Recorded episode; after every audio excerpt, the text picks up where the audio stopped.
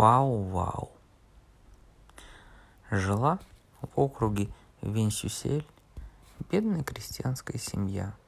Хозяин умер, и осталась вдова с кучей ребятишек мало-мало меньше. Недаром говорят у богача деньги, а у бедняка дети. И раньше-то они кое-как перебивались, а не стало хозяина и вовсе обнищали. Вот однажды говорит вдова старшему сыну Пелле – Сходи, сынок, к пастору, авось подаст он нам что-нибудь на бедность.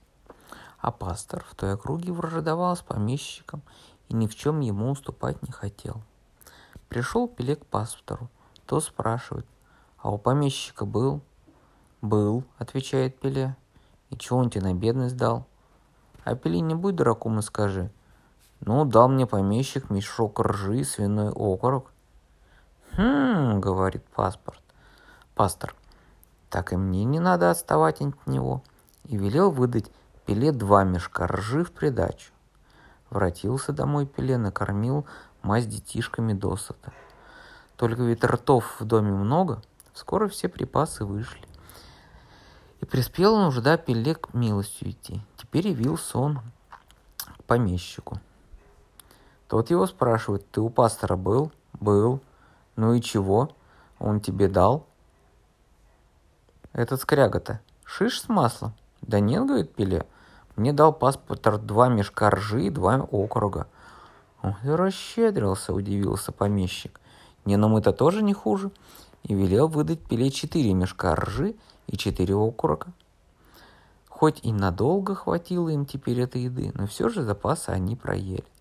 И Пеле говорит матери, надоело мне матушка побираться, да и не делает. Отправлюсь я по всему свету искать счастье. А вот хозяином стану, тебя на старости пригрею, да братишек и сестренок в люди выведу. Напекла ему вдова лепешек, надела на спину котомку, взял он в руки палку и отправился в путь. Шел он лесом весь день, а к вечеру проголодался, присел на пенек закусить. Вдруг видит, идет по тропинке старуха с клюкой. Подошла к нему и говорит, «Вечер добрый паренек, не дашь ли мне чего на ужин? Как не дать, отвечает Пеле. Садись, бабушка, все, что есть, пополам разделим. Поужинали они. А старуха спрашивает, далеко ли идешь, сынок, куда путь держишь?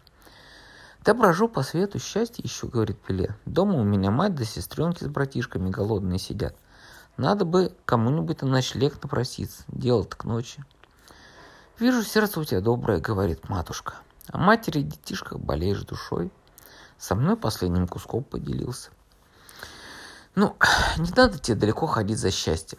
Как выйдешь из лесу, сверни на дорогу, постучись в первый дом по левую руку. А, только перед тем, как войти, отыщи под дверью серый камушек и положи его в карман. А когда войдешь в горницу, норови хозяину за зло лаской отплатить. Чтобы не говорить тебе, отвечай спасибо и только. А как улягутся все спать, Проберись потихоньку к очагу, разгреби залу, да спрячь камешек в жар. Спасибо тебе, бабушка, говорит Пеле. Сделаю, как ты велела. Вышел он из лесу, свернул на дорогу, увидел по левую руку большой красный дом. Вошел на крыльцо, поднял из-под двери серый камушек, сунул в карман, постучал. А в доме жил богатый крестьянин с женой. Но они были жадные, прижимистые, просто беда. Снега зимой не выпросишь. А уж чтобы приютить и накормить прохожего, ни за что. И была у богатеев дочь на выдане. Девушка красивая, расторопная и всему отцовскому добру наследница. Вошел Пеле в горницу к богатеям, видит, жена у очага тряпает, поклонился Пеле и говорит, «Добрый вечер, хозяюшка, нельзя ли у тебя в доме переночевать?» «Еще чего!» – закричала хозяйка – много тут бродит. Ну-ка проваливай, откуда пришел. Спасибо на добром слове, ответил Пеле. Да никак ты оглох, закричала хозяйка. Я говорю, убирайся. Спасибо на добром слове, отвечает он. Сел на дровяную ларе, котомку на пол кинул. Хозяйка только руками развела, но не стала силой парня из дома выволакивать. Отстряпала хозяйка, а тут муж домой подоспел. Увидел Пеле, спрашивает у жены, что за парень. А кто его знает? То ли глухой, то ли придурковатый. Я ему говорю, убирайся отсюда, а он спасибо на добром слове. Собрала хозяйка на стол и говорит мужу, садись ужинать, а что не доешь, я завтра припрячу. Пеле живо к столу подсел и говорит, спасибо тебе, хозяйка. Положил себе каши, масло, мясо и давай уплетать. Хозяин с хозяйкой только глаза выпущили, поужинали. Хозяйка в постель мужу послала и говорит мужу, иди ложись спать. Пелевин с него отвечает, спасибо. Разделся, лег. Хозяева оглянулся не успели, а он храпит. Не, ну что будешь делать? Пришлось им в эту ночь на полу укладываться. Выждал Пеле, пока они уснули, подкрался к очагу, разгреб залу, спрятал камешек в жар. На утро хозяйка, а, ская дочь первая поднялась, и так было в доме заведено, что она раньше всех вставала, огонь в очаге, развела кофе, сварила. Взяла на кочергу, разгребла залу, положила хворосту на уголь. Ждет, ждет, а огонь не разгорается. Встала девушка на коленки, дула-дула. Хотела было угли раздуть. Но тут сама, что есть мочи, как завопила, не, не знает почему. Вау, вау! Огонь ей никак не раздуть, крика не унять. Ударилась девушка в слезы, а сама повторяет «Вау, вау!» Проснулась мать и спрашивает «Что с тобой?» «Вау, вау, огонь! Вау, не разгорается! Вау, вау!» Что за беда, что огонь не разгорается? Зачем так убиваться? Скочила хозяйка с пола, взяла кочергу, помешала угли, хотела их подуть. И вдруг их сама завопит «Вау, вау!» И вот уже мать с дочерью два голоса завыли. Отец спрашивает «Вы что, спятили? Чего вы расшумелись?» А мать только, знай, с дочерью вопят и вопят. «Вау, вау!» Стал хозяин. Видишь, что они развести огонь не могут в очаге.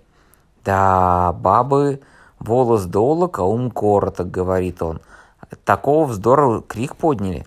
Взял кочергу, помешал угли, подул на них, и тут как завопит, что есть мочи. Вау, вау!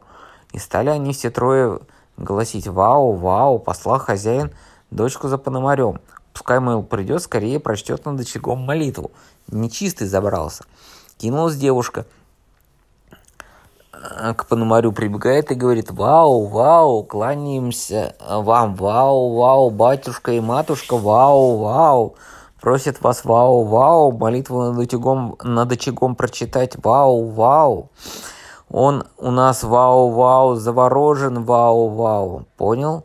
Понимаешь, что дело с девушкой неладно. Помчался с ней к дому богатея. Прибежал, видит, топчутся хозяева очага и орут, надрывается. Вау, вау. Взял Пономарь кочергу, кочергу, чтобы перекрестить очаг и от, отогнать нечистого. Дотронулся до углей и тоже завел «Вау, вау!» Послала девушку за пастором. Прибежала она к нему и говорит «Вау, вау, нечистый, вау, в очаг забрался, вау, вау!»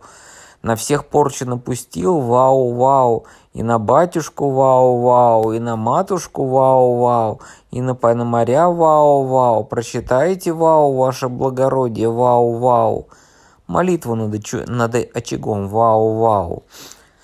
Нацепил пастор, но на нос очки, взял под мышку молитвенник, зашагал следом за девушкой. Явился в дом богатею, видев все топчется у очага и на перебой орут. Вау-вау, огонь не разгорается. Взял пастор кочергу, дотронулся до, до углей, раскрывает молитник, а у него вместо «Отче наш» выходит «Вау-вау». Тут хозяин вообще голову от страха потерял. Посулил он, кто ему дом от заклятия избавит, отдаст жены единственную дочку и все добро после смерти. А Пеле давно проснулся и видит этот переполох, смог, смекнул, что самое время ему мешаться. Вскочил с постели, вытащил камень из очага, выкинул его за дверь.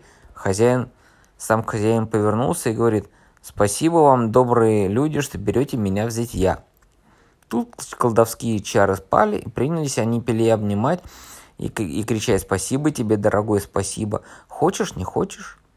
А пришлось богатею свою дочь за пиле замуж отдать.